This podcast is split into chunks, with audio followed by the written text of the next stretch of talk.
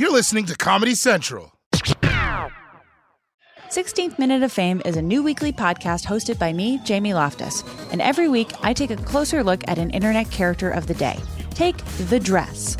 Most people remember it as an optical illusion that went viral, asking everyone on the planet, is this dress blue and black or white and gold? Turns out, that story was way bigger than just an optical illusion.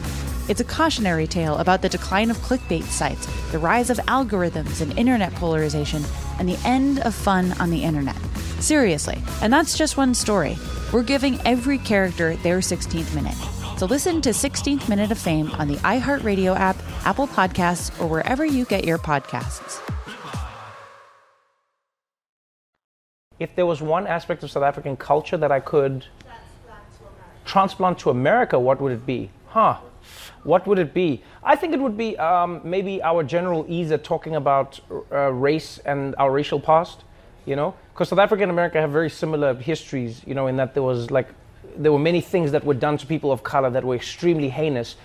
But we just maybe because of the Truth and Reconciliation Commission in our country, we were forced to talk about it, and we just talk about it. It's painful, but we laugh about it, and it's out there.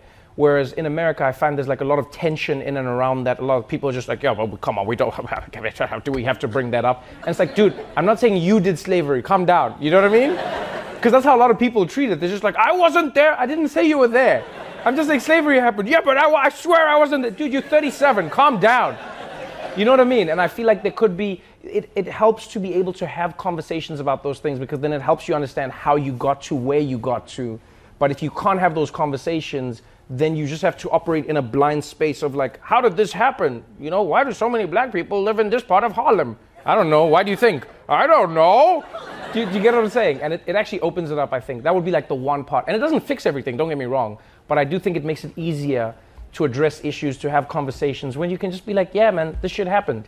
You know what I mean? You can just be like, yeah, that was crazy. That was wild that happened, that this happened, that you... And that's the thing. A lot of the time, people think it's about assigning blame, but it's not. It's about addressing what happened so that everyone can move forward and understand why things need to be fixed or how they got there in the first place. Does that make sense? Like, imagine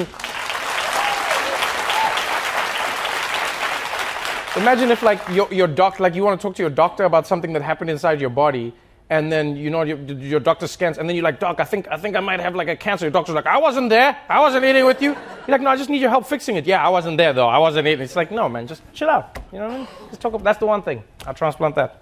And chickens that don't, like, do weights and stuff.